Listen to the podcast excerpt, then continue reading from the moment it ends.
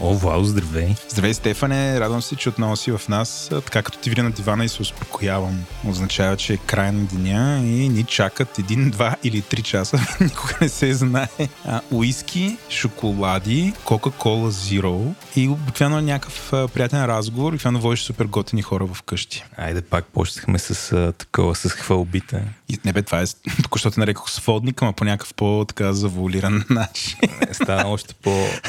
Паднахме още по-надолу. Чакай сега, аз си мисля, че е добър момент да започнем с Reflection. Нали? Говорихме предния път, тук е ревю на Клотъра, нов Клотър. Да, да. Трябва да видим какви са целите. Ох. И съм решил, понеже нали, започва нов Клотър, така да се върнем към а, началото на процеса. Към и, корените си. към корените си. Към корените си. Пак сме поканали Ники. Здрасти. Здравей, Ники. Това е другата радост в моя хол, средата на хола. Ники Бачийски седи с микрофон супер усмихнат. Донесе едно уиски цялото, което ние не го пием. Той мисли, че къде идва в нас, го носи, трябва винаги да ми носи алкохол. Той не знае, че ние не пием по време на този подкаст. Ники. Добър опит, Владо, добър опит. Всички, всички ти повярваха, всички са просто уверени в а, А, това беше шега. твоите, твоите, твоите, твоите сведа. Ами казвай ги тия неща, бе, пипсата. Да, по принцип плана ми е да такова да каним Ники по-редовно и специално чаках да е някакво такова кръгло число броя на подкаста, за да го поканим пак. Вторият не мисли, Ники, ти слушаш ли другите епизоди? Да, почти всички. Дай ни О, много да, бърза обратна връзка. Какъв фидбек ще ни дадеш? Повечето ми харесаха. Интрото на повечето беше много, много по-яко, от, отколкото на този с мен. Това ми е най-искрената обратна връзка. Ама Абе, това е те, силно разбирам. положителна обратна връзка. Важна е, Това е изумително, изумително, да. Да. Кой ти е любимия епизод? Чакай да си спомня. Мисля, че този с... С Бухто май. С. Супер. Да. Ти нали си някакъв джаваджи, кот, Не, котлиняга. не, не, не, не. Защото от него мога да очаквам нещо неочаквано. Какво не очакваше, което се случи? Не помня. Имам ужасна памет, но единството, което помня, че имаше нещо, което не очаквах и ме изненада, а това ми е много ценно в, в този етап на живота. Драги слушатели, ако вие знаете какво е изненадало Ники в епизода с Бухто, може да им ставите обратна О, да, на кажете ми. Да, Те да, се радвам да чуят, че, че може би няма да го слушам пак.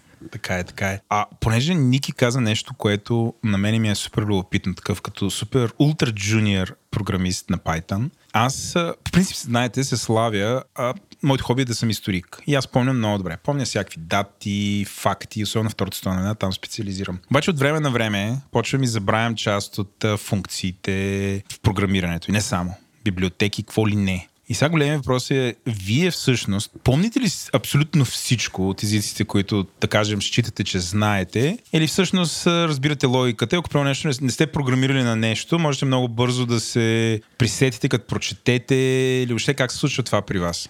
При мен супер много зависи. Първо, а, за някои езици зависи колко често ги ползвам.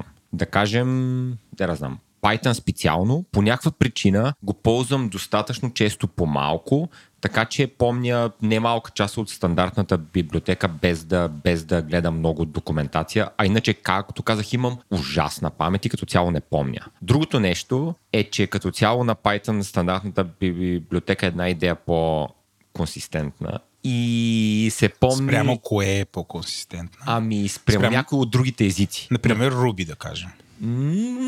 Към много тънък лед, внимавай. Какво Не, не, не, не, не. Просто не съм, не съм писал достатъчно на Руби, че да мога да ги сравня наистина двата. Ти стана политик, бе, човек. Как си Не, измъква? не, не. Но чакай сега, ще избягам от политиката. Добре, добре. Макар, че е много, е много лесен трик да кажа е да го сравня с PHP, например, или с C, където стандартната библиотека е еволюирала по съвсем друг начин и е мазал. Им, имаш някакви, да кажем, две сходни функции, в които аргументите са в обратен ред. Да, да. Докато при Python такива неща ги няма и е някакси много по-лесно за, за такива безпаметни хора като мен. Стефане, ти същия въпрос? Ей, аз зависи, нали, за коя част на какво си говорим. Например, в Ruby има един модул enumerable, който го знам горе-долу на изуст, защото така много се ползва и съм положил усилия да го науча. Някои неща просто не мога да ги запомня и да искам. Някои неща ги помня, въпреки че не съм ги ползвал отдавна. Например, горе всичко, де сме преподали в университета с тебе и съм го преподавал поне един-два Не, пъти. с мене, с Ники. С Защото Ники. хората не решат, да. Да, бе, Владо, спокойно. Не, някакви може да се обърка да кажеш нещо с мене преподаваш, да. И а, всички такива неща, дето нали, съм ги преподавал, правил съм лекции за тях поне един-два пъти, подготвил съм с послед... слайдове в последния момент, нали? Така са ми се запазили в съзнанието и примерно в момента оперативната ми памет за Python, който съм преподавал в MI, е на 90%. Спомням Добре, си мислиш ли, че това е заради преподаването или просто в този период на живота и кариерата ти си помнил повече неща? И нещата, които си чел, учил тогава, по някаква причина си успял да запомниш за по-дълго време, защото, например, тук Wild Guess, тогава съзнанието ти е било по-малко бременено с някакъв друг тип сходни неща.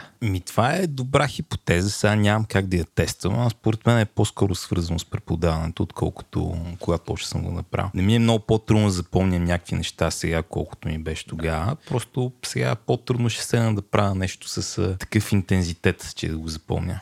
Да, на мен сходния ми пример е, че от Clojure не помня изобщо толкова много, но честно казано и да си призная, интензитета с който съм се подготвил за тези лекции не е бил същия като интензитета с който съм се подготвил за лекциите по Python, където някакси ми беше толкова интересно и вложих толкова много, че, че, че взех и че го нау- научих накрая. Добри времена бяха. Вало, може да изамериш някое старо видео от лекциите по Python и да ни гледаш. Мисля, че от Python нямаме видео и имаме... О, не, мисля, че сега е момента да си замълча. Ники с дълга косалена опашка ли е тогава, Стефане? А, Още нямах опашка даже. А, Беше- бил си с. Просто, просто с дълга коса тип Амели Полен.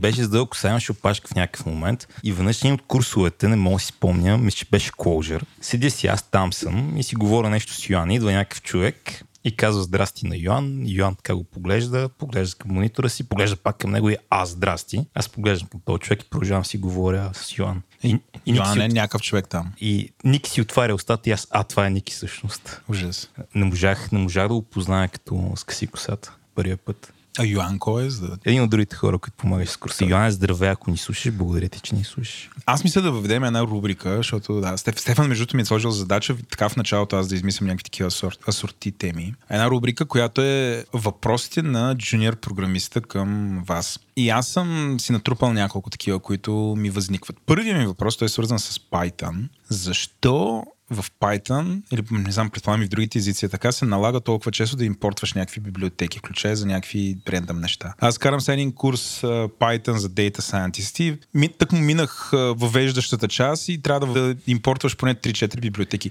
Защо всичко това не е инклюднато в стандартния Python? Какво се печели от това? Защо трябва да почвам с импорт, е, примерно NumPy SNP, например, или е, такива неща? Защо това не е просто част от стандартния Python. Али, NumPy може да си дам сметка, защото той доста неща променя от, например, листовете по съвсем различен начин се държат. Но други неща не са така. Примерно, random. Random не е вътре. Какво значи не е вътре? Ми значи, не можеш, random, за да използваш функцията random, трябва да импортнеш трябва да импортнеш нещо. Да, защо не го има? Ами Защо за трябва да импортвам? всичко специално в Python трябва да импортнеш нещо. А, така, сега искам да ми обясните защо бави езика ли. Каква е логиката да го правят по този начин? Логиката е namespace си чист. Например, далеч не всички програми имат нужда от рендъм и това име може да ти трябва за нещо друго, което е пак нещо произволно, ама не е библиотеката за генериране на произволни числа в Python. А, той сега мога да си направя рендъм мой. Да, ама ти може да си направиш толкова. Може си направиш рендъм и да го кръстиш пешо. нали? Да, да, да, аз това да. Няма драма, да. просто философията обикновено е глобалния namespace. Има много малко неща и само нещата, които почти винаги ти трябват. Mm-hmm. Нали, това е философията, която има зад Python. Затова нали, повечето библиотеки трябва да си ги импортнеш. Дори да идват със стандартната библиотека. Една от идеите на Python е да има много namespaces. Ако в Python напишеш import this, това ли беше? Това беше import this, ти казваше разни неща. Import this ти казва, мисля, че 10 на 15 от философиите на Python. Окей. И една от тях е namespaces are cool, let's make more of them. И това виждаш, че е малко по-дълбоко залегнало. Защото представи си, ако ти дизайнваш език, в един момент трябва да решиш кои неща да включиш директно и да ги ползваш без да знаеш откъде са. Защото това е една от причините. Ти ако видиш име на една функция, ти не знаеш откъде се е появила тя. Нали, ако видиш, кажи една функция, int, Нали, айде, int е нещо такова, което може би се ползва достатъчно често и няма нужда да, да се импортва, но някъде трябва да теглиш чер, чертата. Благодаря, че се, така да кажа, избра пример, който и аз да разбера. Знам какво прави. И различни езици теглят чертата на различно място. И просто Python е решил да я тегли малко по-нагоре и по-малко неща да са в глобалния namespace, неща, за които не ти трябва импорт. За, защото за много неща въпреки, че ти трябва импорт, те, те все пак си идват заедно с езика. NumPy тря, трябва да го инсталираш допълнително, обаче рандъм не трябва. Да. Последен въпрос от тая серия, нали, за да не развоняваме толкова, но все пак все още сме в интрото. Повечето ли модерни езици за програмиране имат тази философия? Така ли е в Ruby, например, или това е някакво много Python специфична философия и това ми прави впечатление? Значи, повечето модерни езици имат тази философия. Според мен в Ruby не е баш така.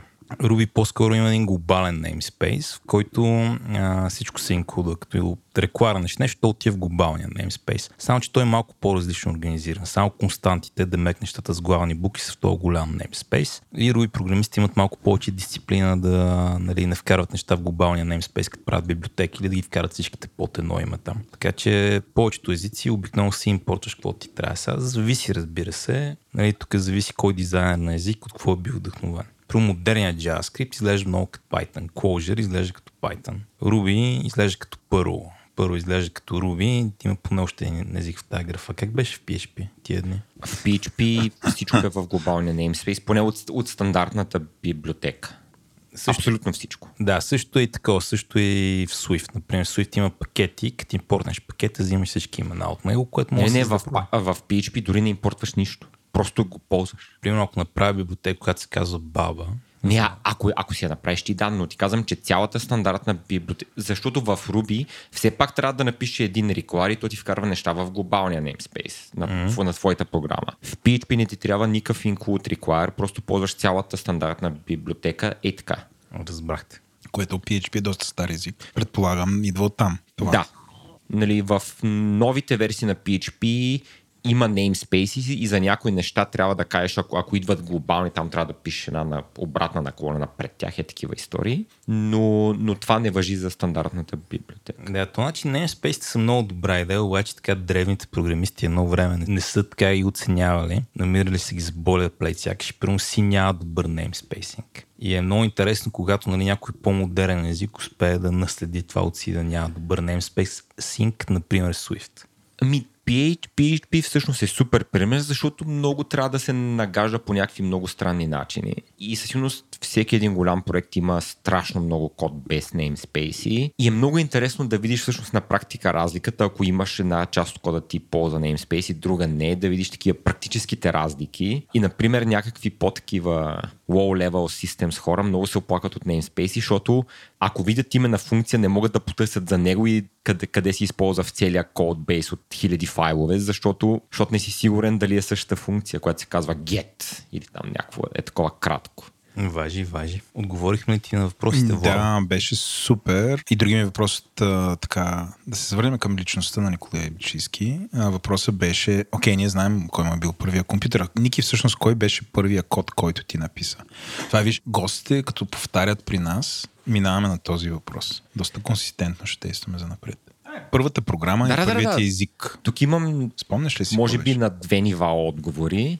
Първо, преписвах някаква програма от книга за Basic и програмата рисуваше някаква кола, например. Обаче този Basic, който беше в а, правец, беше толкова допотопен, че ти пишеш, пишеш, пишеш, пишеш, пишеш такива номера на редове и код, накрая напишеш рън, рун. И то ти казва синтактична грешка.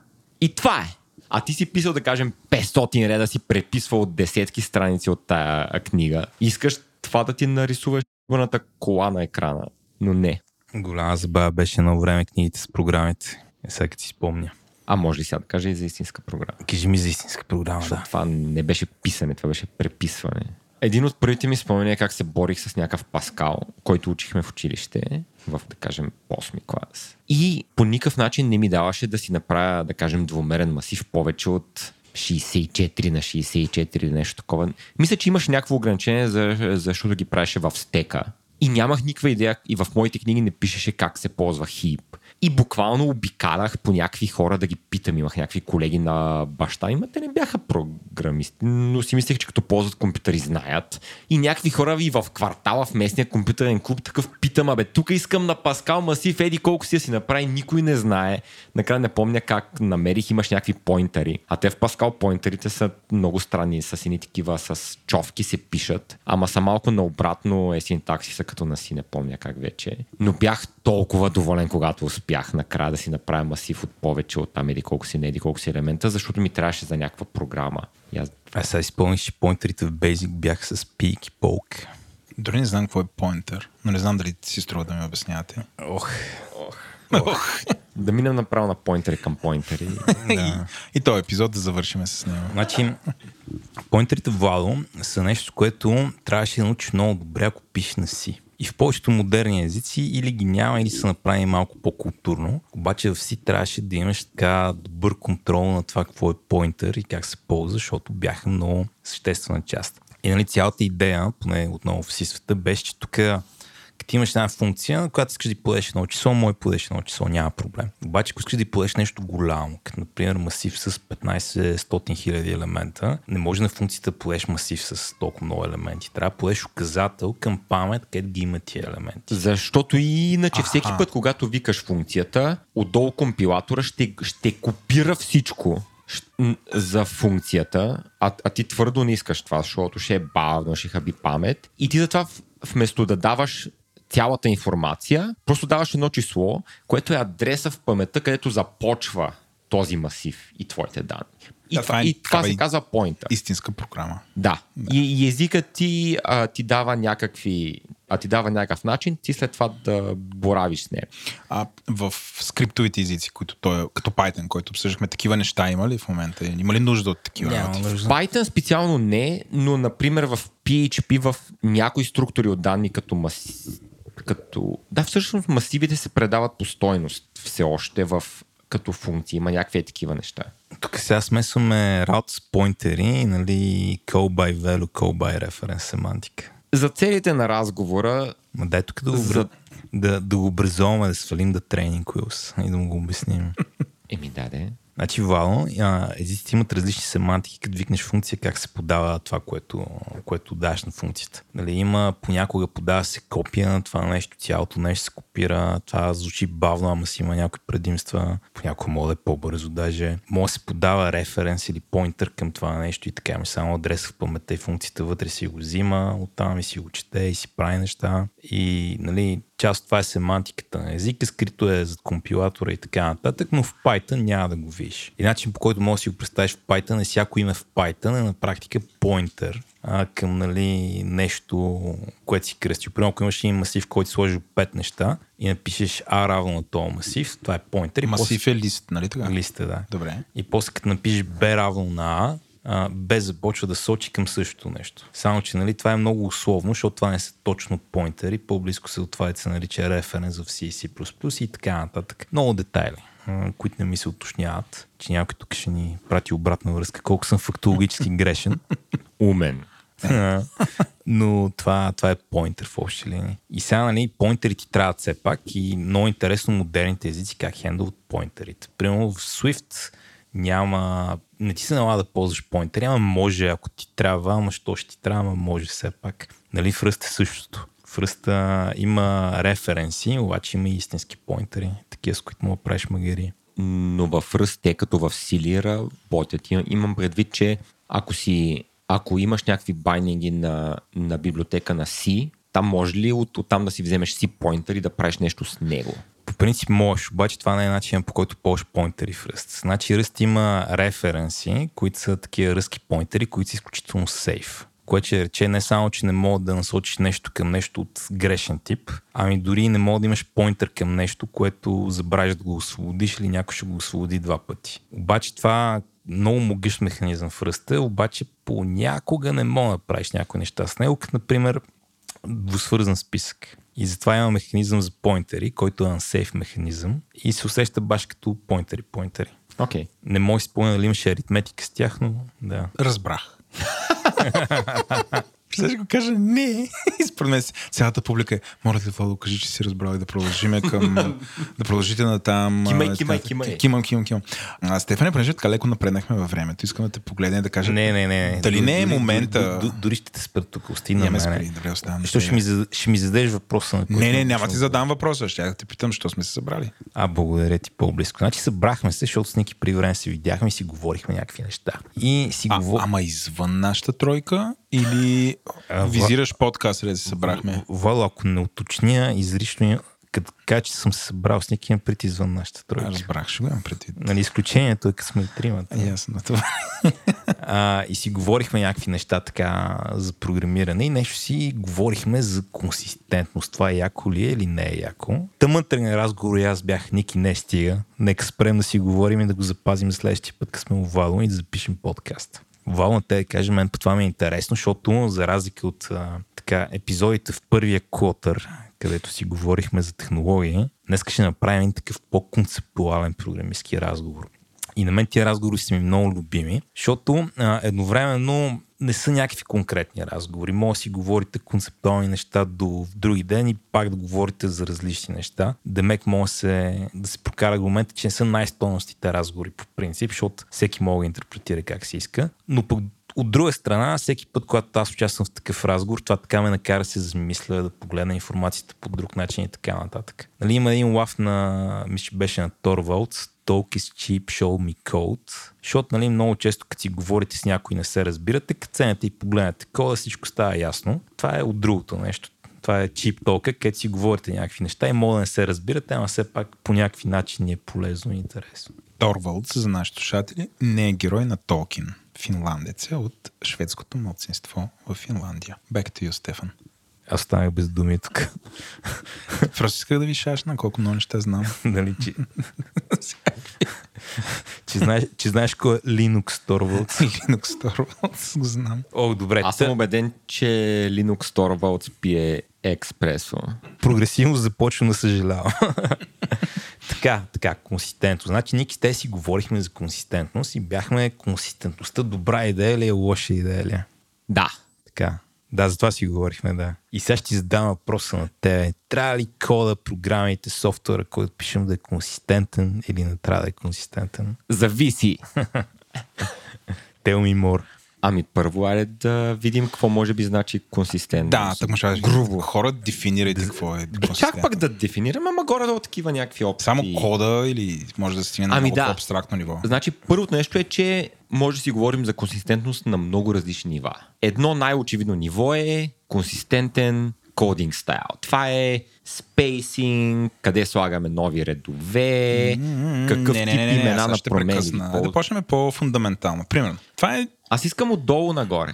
Всъщност да се отдолу, наго... по стълбицата отдолу на нагоре е фундаментално. Примерно, в един environment трябва ли, примерно, измислям си, не знам, може би това ви е много надолу, но примерно мен искрено ме касае това. Съжалявам, че така ви влизам в разговора, но първата консистентност не е ли на ниво, примерно, операционни системи, върху които трябва да се рънва всичко? Трябва ли всички да са еднакви, примерно да е Debian? Ами, Да, не, от гледна- зависи. От гледна точка на работата на един, на ежедневието на един програмист, това е по-скоро ниското ниво за това, защото Добре. аз боравя с кода. А, окей, минаваме на следващото ниво. Трябва ли за една и съща задача, т.е. окей ли е в една и съща, за една, сходни задачи да се използват различни езици за програмиране, например в една и същата компания? Е, това Например, да, са- има Python. Да, е, това ще да са следващите Така нива ли? на консистентност. Аха, да. окей, значи първото е кода, след това е фреймворк и подход на различни места, езици за програмиране в различни проекти, различни части от една организация.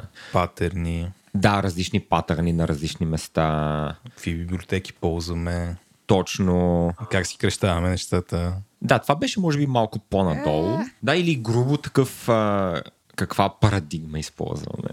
Дали сме обектно ориентирани или функционалното Точно. ориентирани. Да. И дали сме изобщо ориентирани. А може да отидеш и някъде още, още по-нагоре, където да се опитваш да преизползваш големи части от, от приложението си на различни места. Какво се случва, когато аз това скоро говорих на работа, купите друга фирма, трябва ли веднага да се интегрира всичко? Трябва ли да ползвате спейсове или табове по различни, по, по същия начин? На... Не, това беше по-скоро. Шега. Да, да, такива неща са неща свързани с консистентността. Значи е трудно да го дефинираме това, нали, защото отново на много нива мога да значи. Нали, най-общо казано има едно нещо направено от много неща. Тия неща трябва да си приличат или не е нужно да си приличат. Нещо такова. Да кажем, че всички имаме относително консистентно разбиране за какво точно значи консистентност. И сега за мен е интересен въпрос е трябва ли сме консистентни или не трябва да сме консистентни, защото в кариерата си убеден съм, че всички сме виждали и двете крайности някои хора, за които им е много по-важно да си пишат както си искат, отколкото нали, както се пише в екипа, или просто дори не им пука дали кода им от вчера и кода им от следващата седмица изглежда по един същи начин. И в другата крайна с някакви хора, които искат всичко да е мега консистентно и и преизползвано и да няма повтаряне и да... да. Примерно, примерно. Но дори да има повтаряне, пак всичко да е от един тип. Да. За контекст аз имам първо един въпрос към теб. Дай. Коя крайност си виждал повече в твоя опит?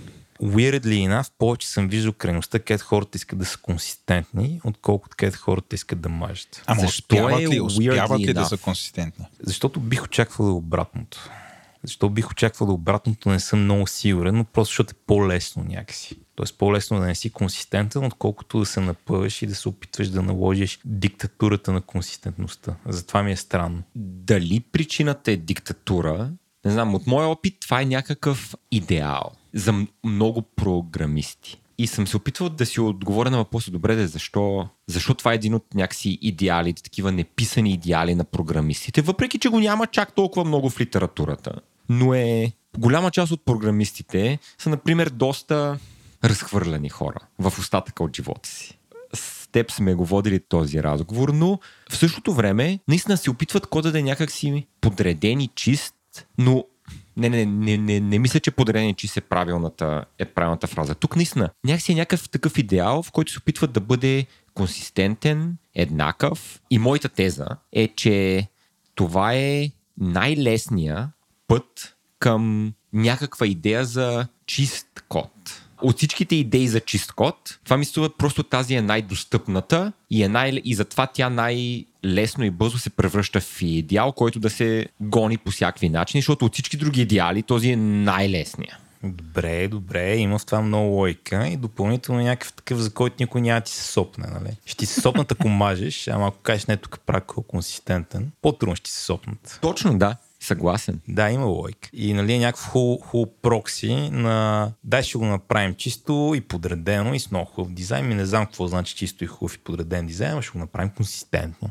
Айде сега преди да тук стигнем до интересната тема, нали, колко трябва да сме консистентни според мен и според тебе, да елиминираме малко по-лесните въпроси. Казахме, че мога да е на много нива. Най-базовото ниво е стила на писане на код. Ще се опитаме да го дефинирам. Горе-долу как се форматира код от към Whitespace, къде слагат новите редове. От време на време какви оператори ползваме. Нали, ако има два начина стая нещо в език, да направиш масив така и така, кол двата ползваш. И примерно да кажем какъв кейсинг ползваш на функциите си. Всичко, което ще възприемем като стил, но да. преди неща... Типичният стайл, стайл гайд за всеки да, но преди, проект. Преди нещата, които ще възприемем като патърни. Например, патърн би могло да бъде винаги подавам нещата по референс, а не по стойност, ако пише на C++. Примерно. И сега на това ниво трябва ли сме консистентни или не трябва да сме консистентни според тебе?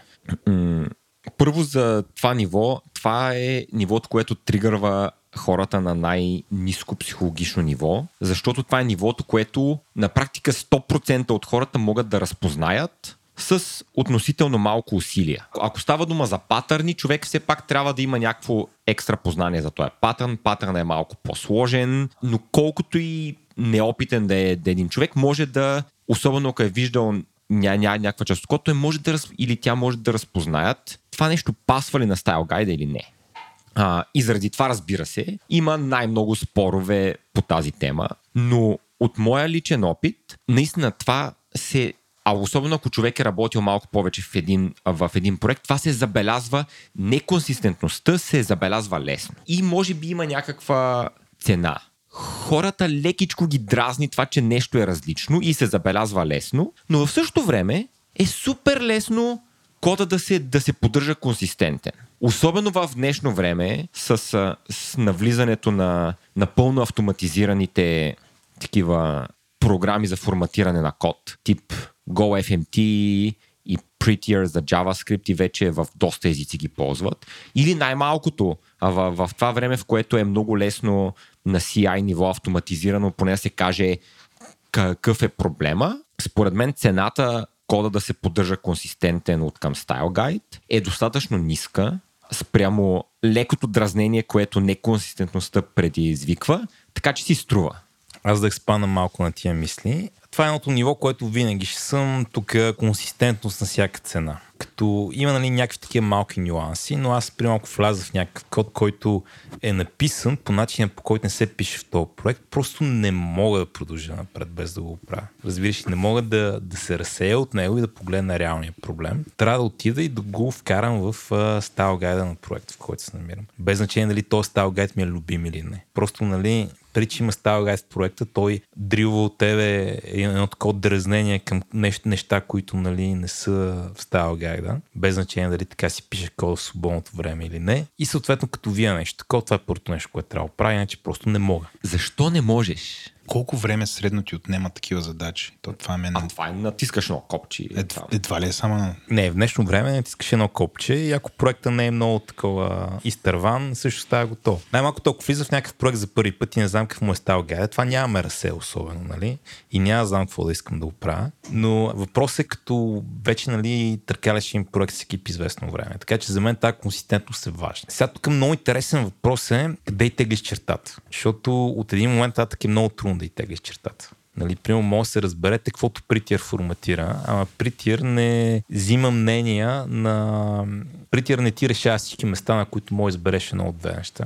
Пък има опиш на език, в който няма Притиер, няма еквивалент на Притиер. Да. Къде става още по-сложно. Да. Така че, ако пише на JavaScript, в момента философията ми е, има си дефиниция на Притиер и това е. И, и някои неща, които Притиер остава на автора, както ги напише човек, така остават. Да. Дори аз да не би ги написал така, няма хора ги променям. Също може би ще ги променя, ако работи по кода, но сигурно няма на код ревю да кажа иди го промени това.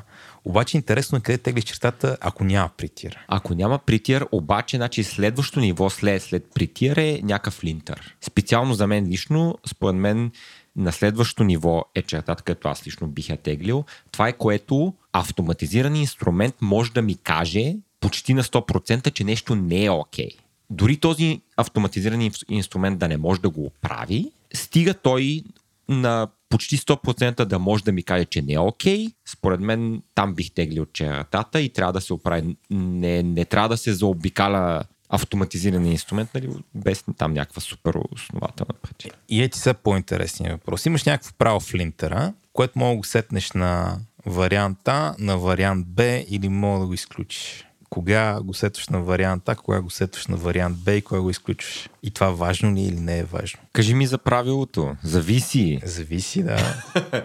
да. Да.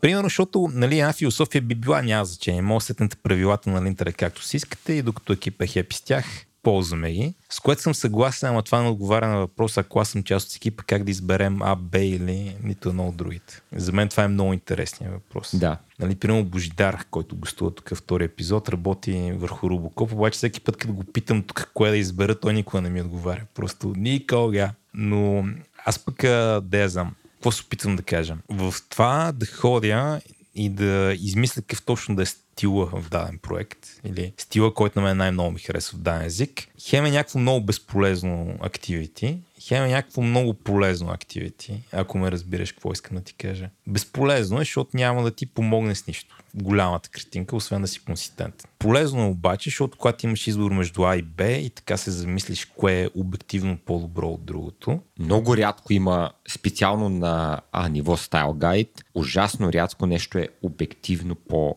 добро от другото. И виж, за това не съм много съгласен. Дай ми не е нещо по-конкретно. И ще ти дам един от най-хаотичните примери на света, като пишеш обект в JavaScript, дали да има интервали след а, фигурните скоби или да няма интервали след фигурните скоби. Нали сте че за какво? Да, да, да, да. Не, аз нямам мнение, защото при нас ползваме там още от стари времена има спейсо, има интервали навсякъде. Да, да, има Така че- интервали. И това е конвенцията и това е файн. О, да. Но ако сега те първа сядам и това седна и да помисля кой от двете предпочитам е много интересно, защото дори да го наречеш субективно, пак ще има някаква причина да предпочитам едното пред другото Да. и то ще има някаква интеракция с другите неща. Не, то понякога и причината ще ти е познавам си екипа и знам, че, че по-голяма част ще се издразнят, ако едното или другото. Да кажем, не си познаеш екипа, на никой не му пука, всички са нови. Трябва да вземеш решение. Добре. И обикновено, като тръгнеш да ги преследваш тия неща, намираш някакви неща. Има някакъв наратив, който е разумен и който не е на мен това ми харесва повече, а предпочитам това защото. Например, предпочитам, като имам хеш в Ruby, да нямам интервали отвътре, по две причини. Първо, прави редовете малко по-кратки, което на мен ми харесва, защото една от ценностите ми е по-компактен код. И второ, прави го визуално по-различно от блоковете, които имат интервали вътре. И не казвам всеки Ruby екип трябва да го прави така, но един такъв анализ на това, кое да избера пред другото, винаги ми е било поне на мен много полезно упражнение. Окей, okay, супер, да. Това всъщност беше добър пример и аз някакси не, не си го представях баш, а така. Но всъщност малко се отдалечихме от консистентността. Да, сори, това ми е любима. Не, не, не, нищо, нищо. Но Полезно е. Ще, ще стиснем ръцете, че е добре на ниво стил на код, да сме консистентни. Да. Идеално ще го форматираме автоматично или поне ще има линтър. Да. И ако остават някакви неща, които я линтъра не мога да хвана, я не мога да се форматират автоматично, Теглим чоп.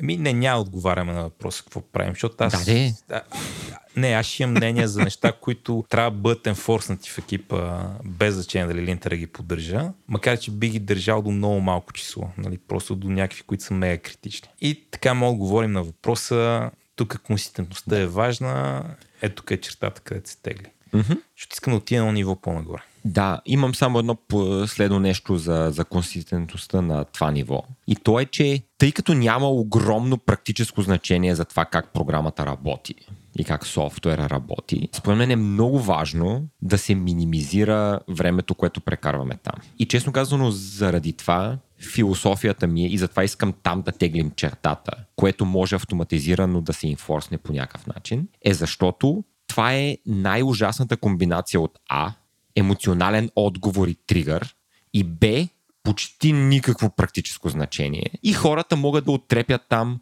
безкрайно количество часове.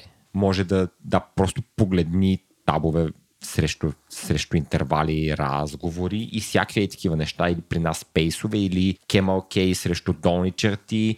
И според мен е много ценно, като човек, който иска да си прекара времето по някакъв по-разумен начин, е да не го прекарвам в това нещо. Всички знаем за, там, за BikeShed. Впрочем, всички ли знаем? Ще го разкажеш ли ти? Не, няма. Има, Няма изобщо. има Добре. Google. Аз бих, Google си BikeShed. Аз бих искал да обсъдим интервали върху Space в интерес на истината, но не искам да го правя сега. Нека се върнем към това малко по-късно, защото Да. искам да, да отидем към някъде, където е малко по-нюансирано. Дай им се едно ниво нагоре. Дизайн, имена, така нататък. Там консистентността важна не. Имам един малко по-логистичен въпрос. Задай го. Искаш ли сега да си говорим за малко по-генерален подход към консистентност или сега да си задълбаем конкретно в дизайн неща и след това да си а, говорим за генерален подход? Дай да към... задълбавим конкретно Окей, да видим докъде ще стигне. По-лесно се разбират Да, да, да, нещата. Аз нямам мнение по въпроса. Това не беше подвеждащ въпрос. Ми както винаги отговор е зависи. И тук е много интересно отново и не винаги е лесно. И това ще е нещо, което ще го видим във всичките нива, е, че първата стъпка е човек да се освободи от емоционалния си отговор и, емо, и такова и, и емоционалния идеал, нещата бъдат консистентни. На всяка цена. Или поне това, това да бъде подхода по подразбиране. Защо ако не направим това нещо, не можем разумно да оценим двата подхода. Така че това е първото нещо, което от мой опит на практика в огромна част от случаите просто не се случва. Повечето разговори се водят на такова силно емоционално ниво и в тях прозира, абе, искаш ли ние тук да спазваме идеала или не? А не, полезно ли е именуването на неща и дизайна на и дизайн подхода в различните места, в различните парчета от софтуера да бъде консистентен. Ама нека за момент приемем, че, че някакси сме, сме избегнали емоционалната част. И може наистина да, да проверим дали е консистентен подхода. За такъв тип неща, може би по първия ми инстинкт би бил да се опитам да бъдат горе-долу консистентни, ако може да измислим простичко правило. И наистина зависи колко е голям проекта, колко често хората отиват някъде другаде да правят нещо. Зависи от културата на, на проекта и от хората. Защото най-често ползата от това нещата са консистентни. Да кажем от гледна точка на дизайн. Дали ще ползваме класове или функционален подход. А, взимам това за пример, защото е нещо хем достатъчно голяма разлика, хем е така по-очевидна. Ако ти си работиш в твоето ъгълче, ма един ден смениш и дойдеш в мой екип и там сте си писали всичко обектно ориентирано и дойдеш при нас и видиш всичко фун- функционално, това как ще ти се отрази? На мен лично ще, ще ми е окей, okay, нали? няма, да, Така. няма да ме стресна особено. Еми ето, в този случай, може би от чисто практическа гледна точка, може би няма чак толкова смисъл от консистентност. Ако работим с, с, с 15 броя Стефановци и може да, да си ги пращаме където искаме, има ли смисъл от консистентност? Ами, може би има, ама не чак толкова. Да, тук говориш на ниво, примерно, различни екипи в една фирма. Да, Аз искам да го бутна едно ниво по-надолу. Различни ягли в един проект. това е горе-долу същото. Горе-долу също, ама сега тук според мен е най-интересният конфликт. Защото ако ти дам приложение, и сега, което е 200 000 реда код плюс, ти би оценил да е консистентно. Нали, примерно, насякъде прави и същи неща по един и същи начин. Обаче, от една друга гледна точка откривам консистентността, че мога да бъде голяма пречка за прогрес. Например, сядам и правя нещо по един начин. Правя сходно нещо по същия начин. Правя сходно нещо по същия начин.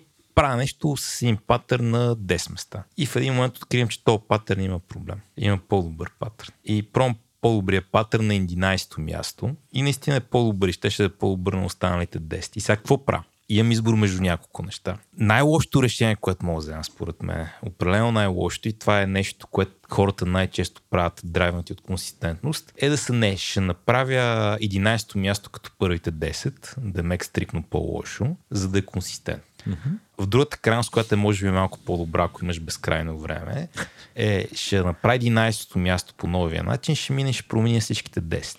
Нали? Да. Само, че ако на 14-то открие още по-добър начин и на 18-то открие още по-добър начин, съм минал през един тон ненужни преправения към втора версия, трета версия, четвърта версия, които са ме забавили до прогреса на петата версия, което е нали, и третия вариант. 11-то място го правя по отделен начин, всички след това ги правя по този начин и проектът е фундаментално неконсистентен.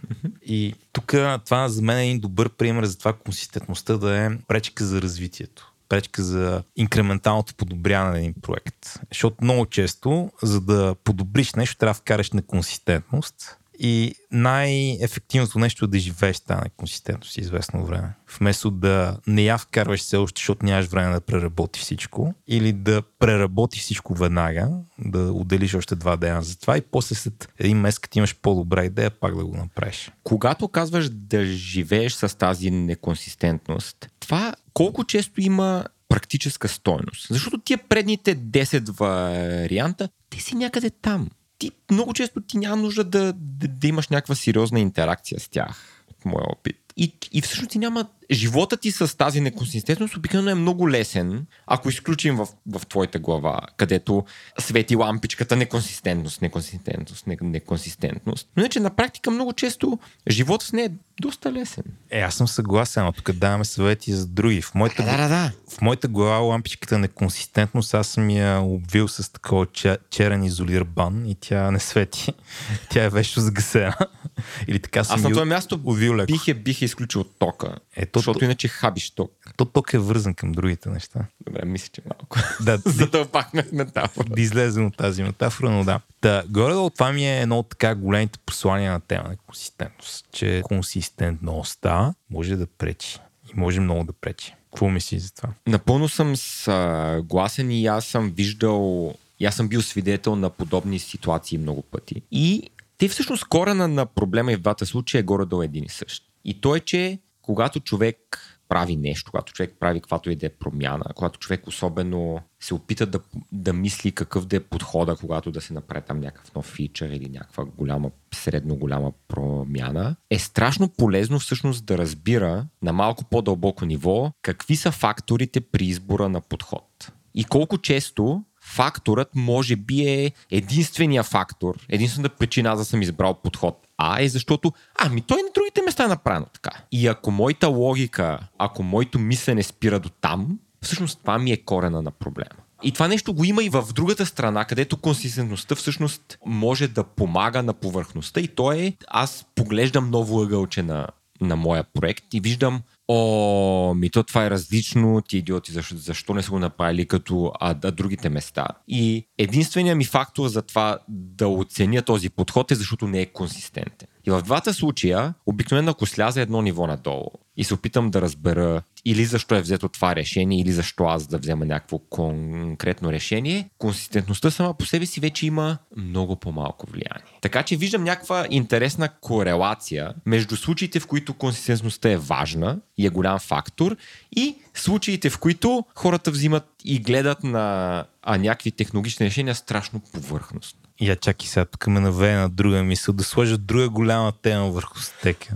Ще се завърнем после. Значи, тук като почвах се занимавам с Rails имаше едно нещо, което много ме очарова в а, идеята на Rails, че нали, там DHH беше седнал, беше написал приложение, пишейки приложението си беше направил фреймворк, фреймворк се оказа много такъв а, генерално използваем, релисна го, хора почнаха да го ползват. И нали, има такава мисъл, която е много популярна след а, програмистите, които се интересуват от добър дизайн, че обикновено като правиш някакво приложение, ти не просто правиш приложение, ми ти огъваш езика и фреймворка да си направиш собствена библиотека, собствен език, собствен фреймворк, с който да правиш това приложение. Така че приложението ти не е супер много Rails код, а е нещо, което си хванал, видоизменил си и Ruby и Rails до него или там, който език ползваш и си направил собствен фреймворк за писане на приложението, което ползваш. То е много прилича на Rails, ама е нещо отгоре. Позната ти е тази идея, нали? Mm-hmm. Нали, като, правя, като пише React, правя нещо такова и така нататък. Обаче сега този процес започва много странно да работи, когато сте по-голям екип.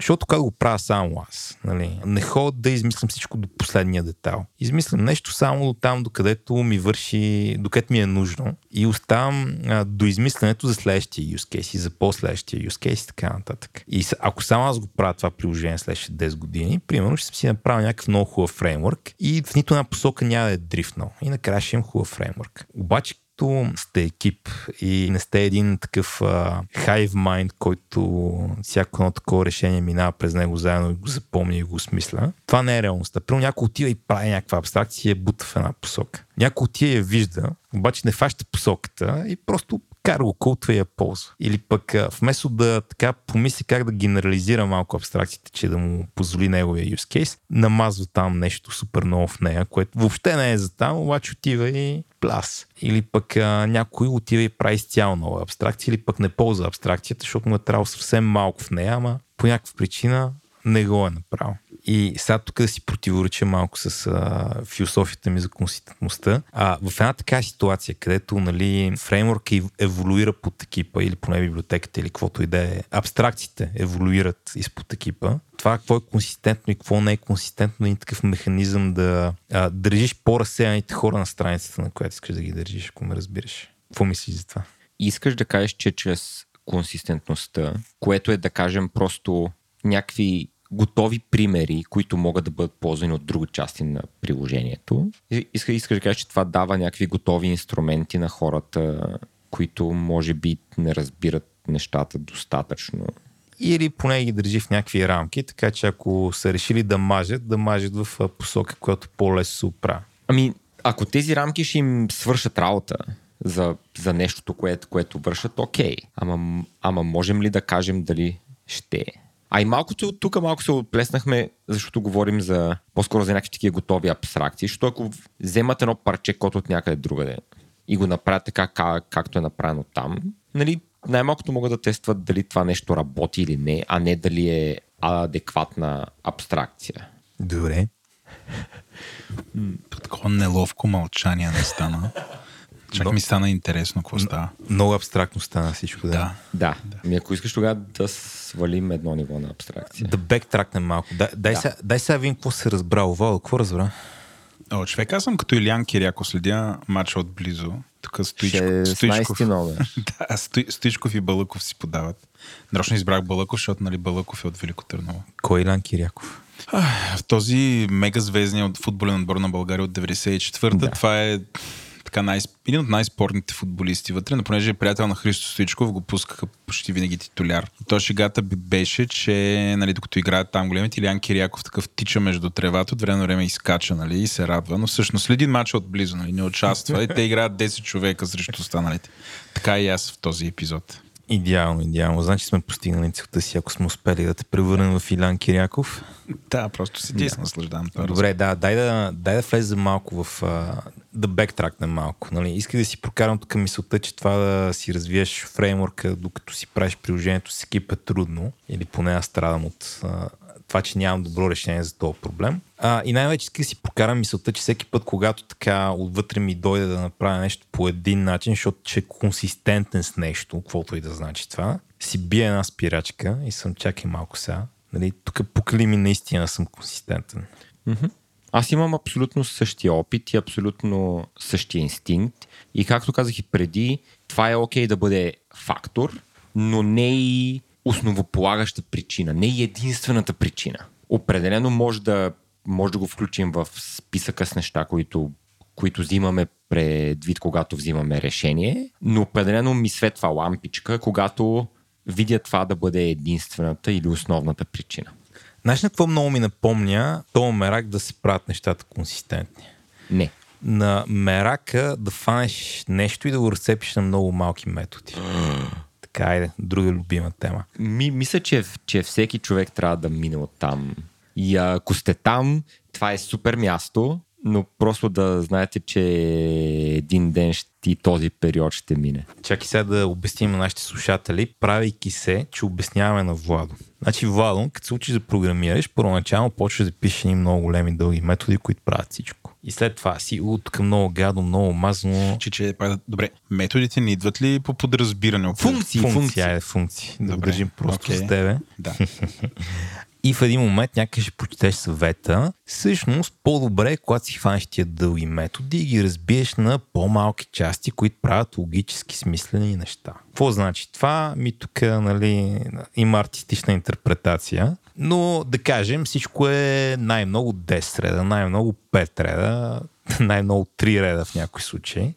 Зависи кой питаш. И после кажеш, м, тук някакви много мъдри хора са оказали, поне трима автори на големи книги за добър дизайн дават този съвет, дай ще почна и аз да го правя. И почваш да го правиш. И само по себе си това е много добро упражнение, понеже започваш да напипваш много хубаво как да теглиш чертите на различни места. Така да видиш едно парче си кажеш, това може да се абстрахира добре от другото. Даже не се абстрахира, ами се откъсна добре от другото и да е нещо отделно. И това тук не е толкова лесно откъсна от другото и да е нещо отделно. Правиш така известно време и се чувстваш, че аз тук съм много голям Java програмист, много добре пише код, кода ми е много подреден, докато един ден не почнеш да работиш с чуж код, който също е много добре подреден, ама не по начин, по който ти го би го подредил. И когато попаднеш на чуждия код, който е разбит на много малки методчета, ако този човек не ги е разбил точно както ти би ги разбил или в някакъв такъв а, трудно дефиниран, универсално добър начин на разбиване, си what the fuck. Аз съм имал моменти, където нали, някой колега е много нахъсан на това разбива неща на малки части и отварям, гледам ги и не, не, не мога да ги проследя. Просто не виждам тук логиката. Но дори да ги е проследил,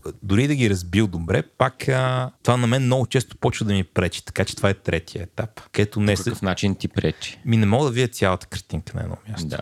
И аз искам да я променя, обаче не мога да я видя. Така че Мен много... лично супер много ме дразни, когато дебъгвам нещо и просто нивото на индирекция е ти за едно относително просто нещо трябва да минеш през 10 извиквания на различни функции, които дори да имат относително смислени имена. На петата някъде съм, аре, няма ли вече да стигам до края? Да. И не стигам до края, до същината.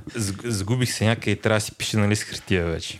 О, да. И това какво прави кода много по-труден за поддържане или всъщност от нови хора? Тоест много по-трудно въвеждаш нови хора да поддържат кода на други хора. Това ли е зависи. проблема? З- Зависи. А, за мен най-вече го прави труден за промяна. Така че всеки път, когато попада на нещо толкова разбито на малки части, искам да го променя, обикновено първата ми работа е да го събера на едно място. Е, не се ли сърди, той е оригиналният автор. Е, аз не го къмитвам така. Плюс това така и така му пипам кода, ще се разсърди. Ако се сърди на такива неща. Плюс това нали, не ме интересува кой се сърди и кой не се сърди. Въпросът е крайният резултат по-добър ли или не. Това е междинния резултат. Нали? Та, и това е друг важен поинт, който е между другото, че много често да направиш кода по-добър, трябва първо да го направиш по-лош. Та, това с това разбиране на малки методи понякога е полезно.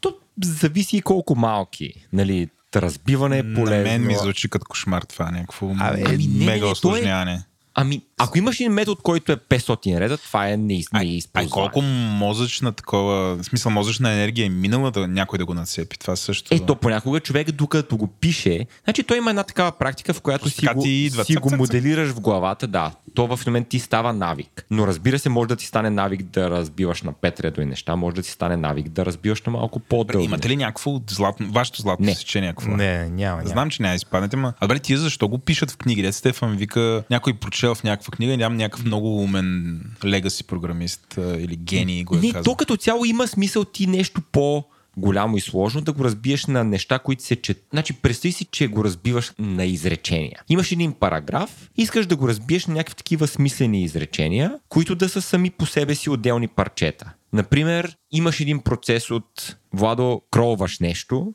Благодаря ти, че го даваш с мои примери, така. Да.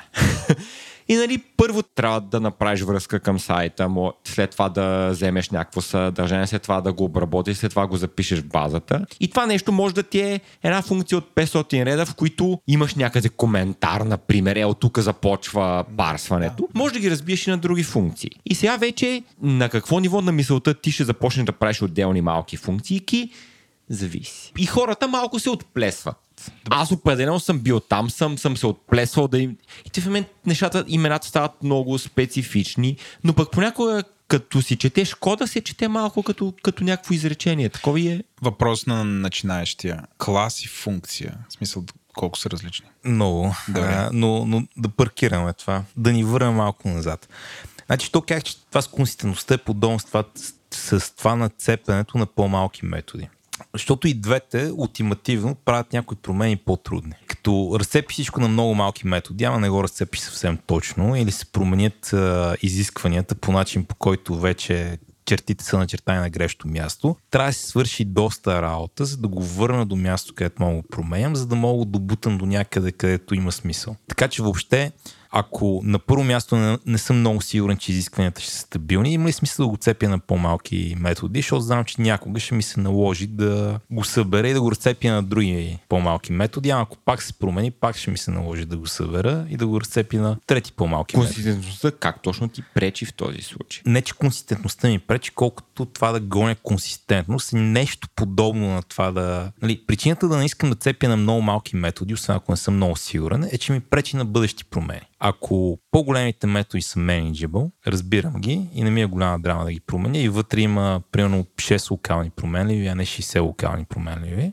е окей. Няма нужда да ги цепя на по-малки методи. Аз пак тук виждам от това, което ти ми казваш, по-скоро по-генералния патърн на някакъв cargo coding, в който правим нещо с доста плитка причина. И то е защото така трябва. Или от някакъв такъв недоразбран идеал. Не бе, гледай сега, то зависи от контекста. Защото ако проблема е някакъв такъв проблем, който е фиксиран и непроменим, примерно пише, аз не знам какво пише, компилатор на език, който няма да има нова версия и знам как му изглежда синтаксиса, тъп пример, а едно такова разцепване би било обективно добре. Прави нещата малко по-подредени, създава нали, неща, които могат да се тестват, създава неща с добри имена. Ако тия неща са правилни, ти завинаги са тези и съм ги оцелил, нали? Това не е проблем. Проблем е, като има промяна, защото вече представям да съм ги оцелил и трябва да правя стъпки назад, да се върна на нещо, което мога да редактирам. Пойнтът ми е, че с консистентността е нещо много подобно. Нали, примерно, значи търся от години метафора. Затова най-тъпата метафора, която съм измислил до момента, или най-малко тъпата по-скоро, е представи си, че, не знам, нали, имаш а, някакъв а, такъв странен апартамент или офис, ако щеш, в който местиш стени на всеки 6 месеца. Строиш стени някъде, всичко точно след 6 месеца решаваш да преместиш стените някъде другаде. Слагаш и тапети на тия стени. И отговор е по и декорации, картини. И, и отговор е по-скоро нещо. Твърде често ги местиш наляво надясно. Няма смисъл да ги декорираш. Така и с малките методчета. Ако твърде често ще се променя това, няма да го така лъскам до възможно най-изчистения код, да съм много сигурен, че няма да се промени. Консистентността е нещо подобно. Няма да трябва да правя нещата много консистентни, ако не съм сигурен, че е сега ги направя така, няма да ги пипам повече. Окей, okay, да. Ма Това използвайки има- същата метафора, винаги ще ти е грозно тогава. Еми, ще ми е грозно, ама това е естеството на това да правиш нещо, което постоянно се променя. Няма как да е красиво. Винаги ще живееш в панелка. Ето тук метафората се губи, защото в панелката, в която живееш, не си местиш постоянно стените, защото се ти да ти те набиват, нали? Смисъл. Или защото панелката пада.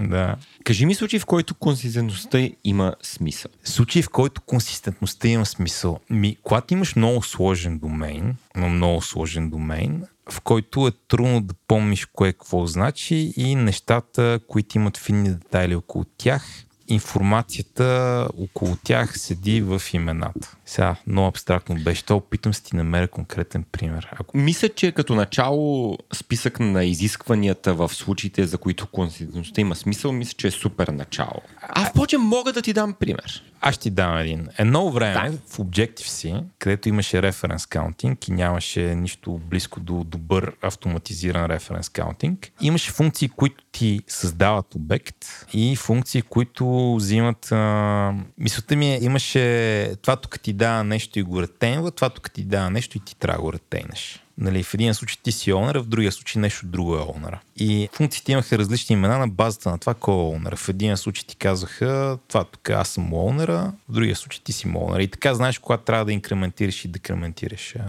референс каунт. И имената много помагаха за това. От името може да се ориентираш, тук трябва ли ми се за паметта или не. Примерно еквивалент в CB било, някой ти дава някаква памет и сега ти ли трябва да освобождаваш тази памет или някой друг я освобождава. Това е един пример, в който това нещата са консистентни много помага. Защото ако, ня, ако я няма тази конвенция, сега всеки път ходиш и гледаш документация. Искам да се заровя едно ниво по-дълбоко, да разбера какви точно фичър има този случай, така че консистентността да има смисъл. И единият фичър, който виждаме, че нещо най-вероятно никога няма да се промени. Че тези функции, най-вероятно, тази част от консистентността от името, която нали, включва дали притейнва или не, най-вероятно, ако се промени този, този фичър, ще се промени името така или иначе. Или ще има смисъл да се, да се промени името. Така че и това е доста силно свързано с това, което ти каза преди. Ако нещата ще се променят доста, няма толкова голям смисъл да гоним консистентност. Обаче, ако нещата ще се променят по-рядко,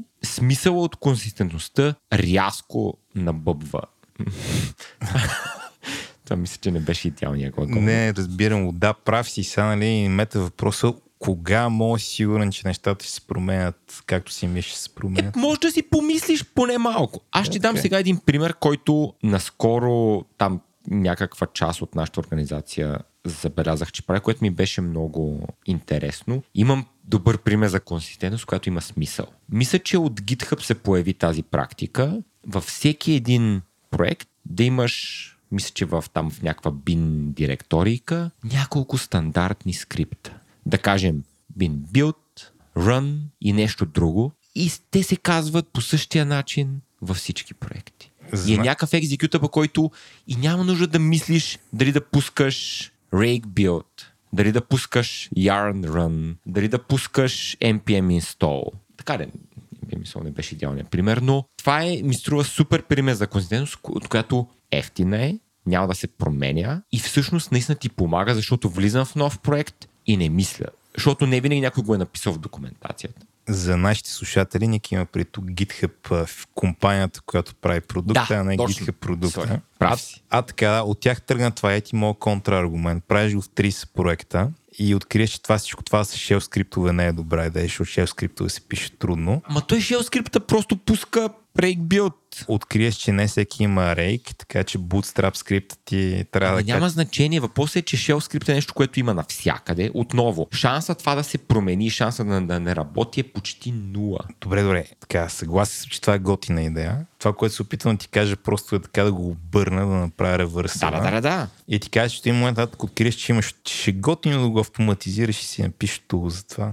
Си напиша ту за кое. Ми си напише едно тулче на Go, с което да можеш да си дефинираш тия неща. Примерно на Go, защото се компилира лесно. Вместо на всяка слаш такива скрипчета си направиш тулинг за подкарване на проекти. Ама това е идеалният тулинг за подкарване на проекти. Еми не бе, не е идеалният тулинг. Защото ако имаш Bootstrap скрипт, който трябва да ти подкара приложение написано на Clojure и не знаеш на каква операционна система се пуска и трябва да ти качи Java, трябва да ти качи Clojure, трябва да ти пусне проекта. Успех да го напишеш на баш, ако на машината няма баш или разбираш ме за какво ти говоря? Е, ако на машината нямаш баш, имаш много по-сериозни проблеми в живота. Може си на Windows. Това имах предвид. Добре, добре. Мог...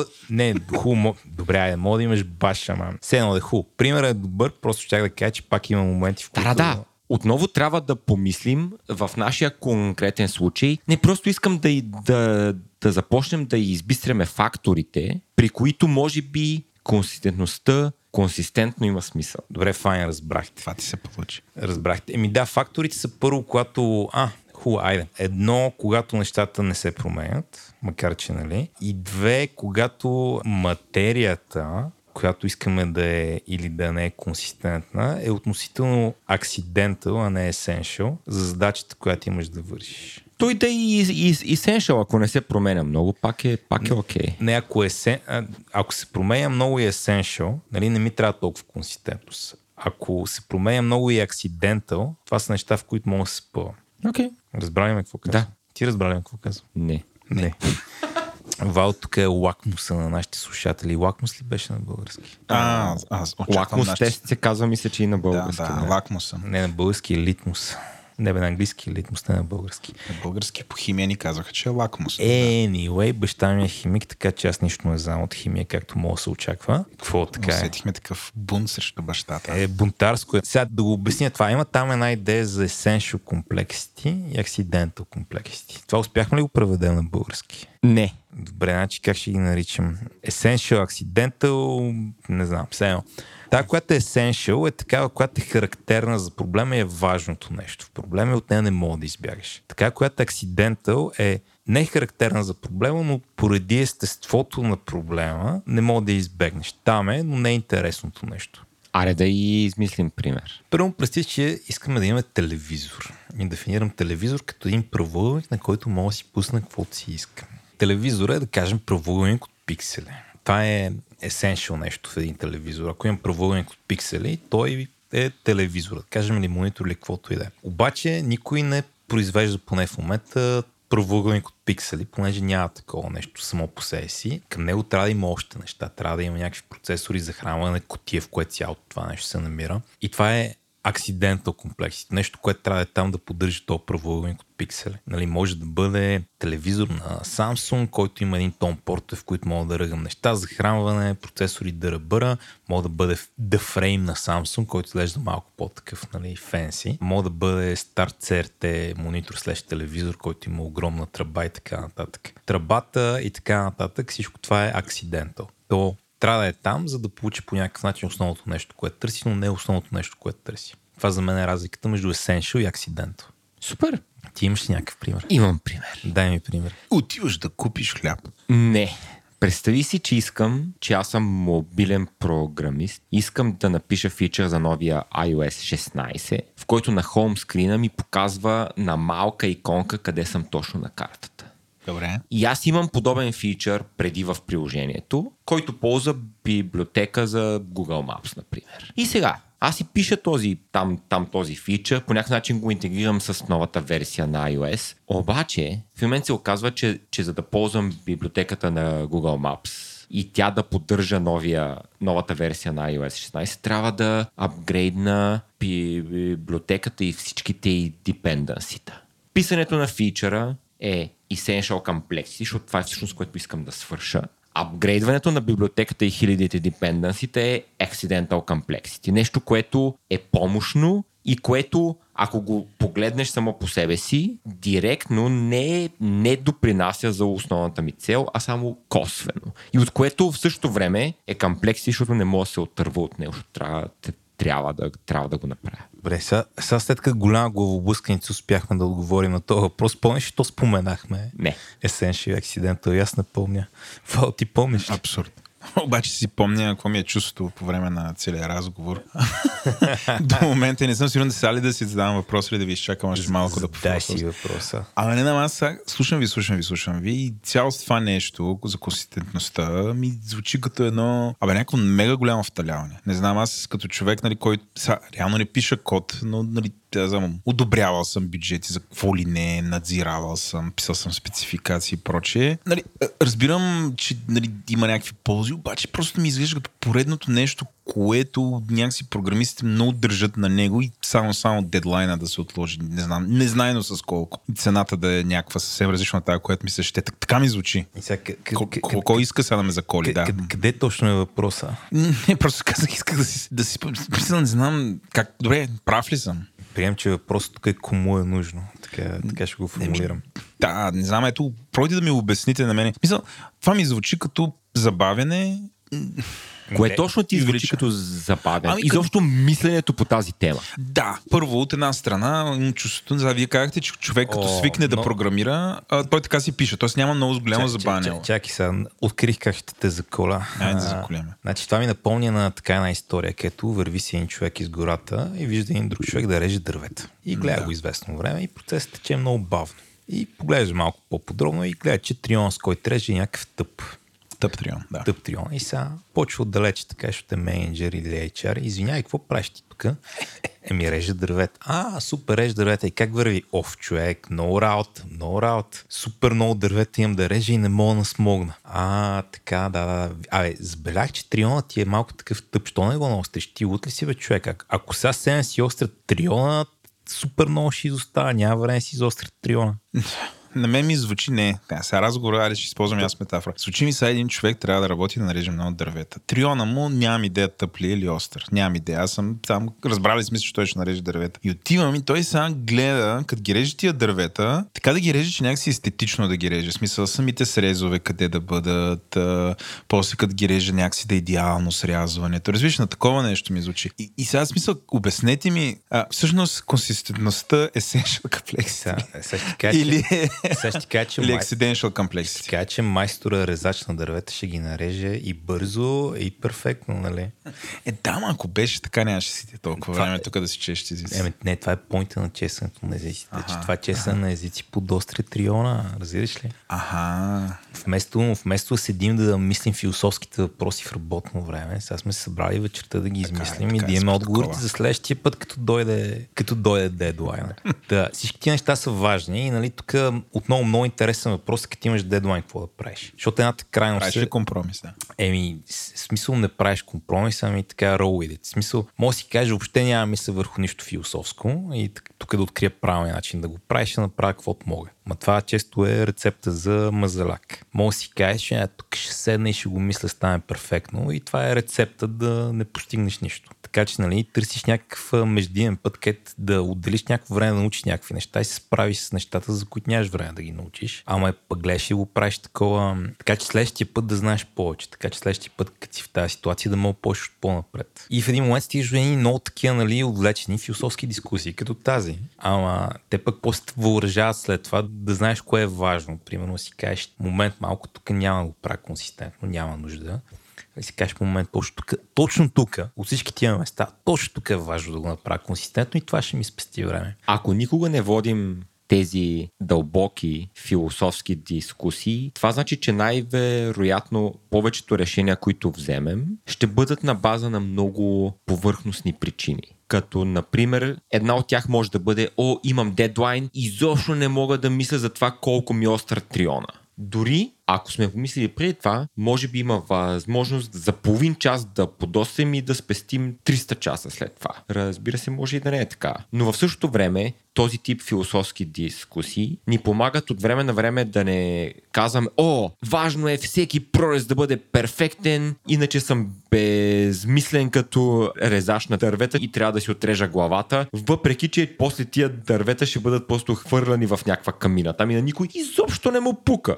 И може Как и да не са перфектни. Поне лично за мен, този тип дискусии ми напомнят, че първо, ние като хора или някакво такова подобие, имаме склонността да мислим в минимален брой категории. Това е такова чисто еволюционно. Искаме всичко да е по-просто. Искаме да знаем това е хубаво и това е лошо. Обаче тези дискусии ни напомнят, че всяко едно решение, което взимаме, всеки един въпрос, който може да бъде зададен, всъщност е един в десетки, стотици, хиляди пъти по-широк спектър, отколкото първоначално си мислим. И в този спектър, понякога с не кой знае колко усилия, може да намерим нашето място, което да ни даде много повече. Може в конкретния проект да ни осигури начин, в който с малко усилия, ако малко помислим дали нещо е консистентно или не, ние да си спестим много работа, като например изберем нов подход или не.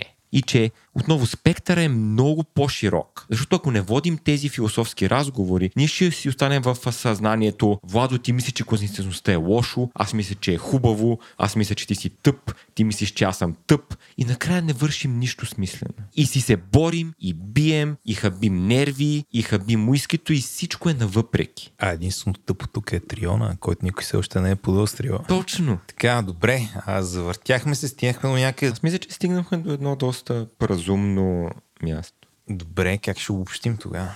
Мен много ми харесва това, което Ники каза, че конституцията трябва някакси да ти е такова на, на бек, бекграунд процес, който просто върви и трябва да го имаш едно на ум, но не да ти е някаква мега цел. Аз така, така те разбрах. Това ми хареса. Мисля, трябва да го имаш. Бе. То го има там, в смисъл да като някакъв филтър на това, което правиш, нали, да го прецеждаш през нея. То за мен е едно от най-интересните неща е, че всички такива висши ценности в как да си организираме кода, са на практика реакция към грешките на предишното поколение. Какво имам предвид? Нали? Едно време хората яко са мазали там асембли и прочие и не мога прослиш програмата. Идва Dijkstra slash Dijkstra slash Dijkstra и казва структурно програмиране. И всички са, голто е много лошо. Как голто ще е лошо? Не голто е лошо, никога не ползвате голто. После идва някой друг и казва, тия програми е много трудно, трябва да ползваме обектно ориентирано програмиране. После идва някой и казва, това е много трудно, трябва да ползваме, не знам, функционално програмиране. И всичко да е много immutable. И трябва да ползваме паттерни и прочее, и прочее, и прочее. И много интересно ми всяка така литература и мисли е, че тя обикновено е а, реакция на Zeitgeist, който е бил тогава. Обаче, като я погледнеш сега, е просто един инструмент, който понякога е полезен, понякога не е полезен. И нали, тук там се намират някои такива универсални ценности, като например винаги кодът ти да е консистентен на ниво стил, масално на ниво стил. И тук там някои от тези универсални ценности започват да изглеждат като по-универсални, отколкото са наистина. Та, за мен е това е същественото нещо, като си говорим около консистентност. В смисъл, за мен консистентността е нещо много опасно всъщност. Нали, не е лоша идея, обаче така в моя опит хората много по-често са, са извършвали престъпления срещу нали, дедлайни, добър код, мейнтенанс и така нататък в името на консистентност, отколкото обратното. Какво се опитвам да кажа? Опитвам се да кажа, че всякаква така абстрактна идея е добро нещо, което човек да си помисли над него и да му намери нищата и далеч не е някаква универсална истина. И изключенията са много по-интересни от, от това. Да. Моя извод, както може би ще ми, ще ми бъде извода след всеки един наш разговор е, че ако човек разбира нещата в едно ниво дълбочина повече, огромна част от тези проблеми са или очевидни, или разговора за тях е много по-прост. Освен да кажа, че се надявам да докарам с моето програмиране до момент, когато консистентността ще е нещо, с което ще се замислям. Това е, според мен е признак вече човек, като напредне с програмирането, започва да мисли за такива неща. Едва ли така начинаещия, който още се бори с някакси основите, фундамента. Ами за те Essential комплексите програмата да работи. Да.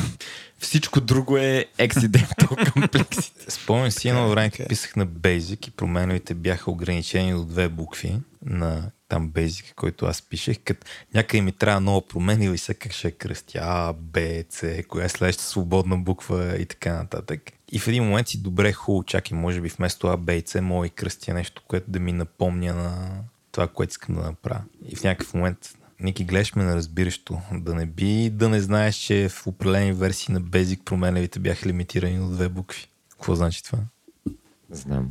Знаеш, да. Та, някакви такива неща са, нали? Смисъл, ти така вал първоначално, като, като тръгнеш да пишеш на Basic или там на Python или какво пишеш, не се замислиш на тия неща. Малко по малко, обаче започваш се замисля, защото откриеш, че са нещо, което ще ти помага. Мисля, че влязохме в тази част от подкаста, където чисто философски можем просто да си помочим и да осъзнаем, да осмислим основните концепции на това, което си изговорихме. Минута мълчание за консистентността. да, така. Най-тихия подкаст. Добре, хубаво. Ми звучим като такова, звучим като да искаме да приключваме сякаш. Да, мисля, че казахте, и аз до някъде се включих, основните неща. Аз излизам от този разговор с като цяло идея, плюс научих нещо ново, като мисля да го използвам и за напред за двата вида сложност. а, мисля, да шашна колеги а, тия, които имат желание да, да слушат по такива философски теми, които не са много. Но да, мисля да го използвам в офиса. Тоест, излизам въоръжен. Колеги, които слушате подкаста, гответе се. Имам такива колеги, които слушат този подкаст. Изкача така Владо сутринта и я кажи сега, това тук Essential или Accidental комплексите? И идвам следващия път на бит просто.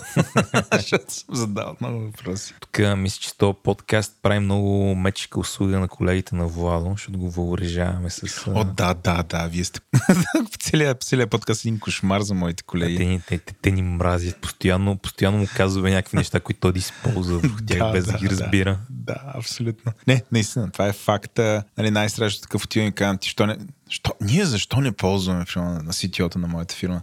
Ние защо не ползваме GraphQL? Той. Или, а, така и така, ползваме много Java. Защо не минем на Kotlin? Той ми каза по-скоро на скала. И аз се сещам как Стефан през цялото време на епизода за Kotlin е кълнал скала. И си казвам, окей, няма да стане. Е, скала е много гадно. Е, това е, разкъсан съм между това. Драмата.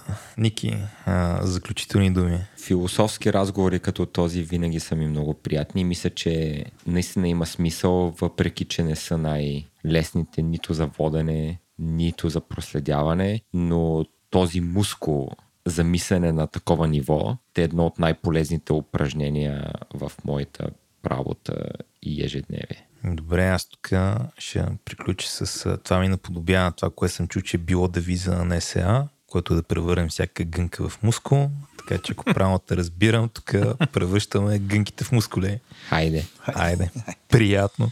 До нови срещи! Чао, чао.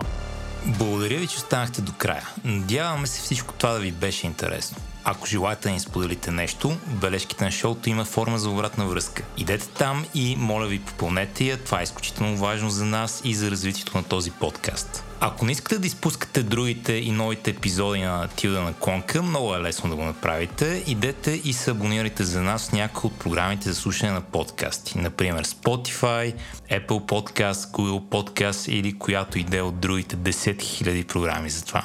Докато сте там, може да ни оставите ревю с колкото искате звездички. Над епизода работихме водещите аз, Стефан Кънев и Владимир Петков. Продуцента на епизода бях аз, Стефан Кънев, редактор беше той, Владимир Петков.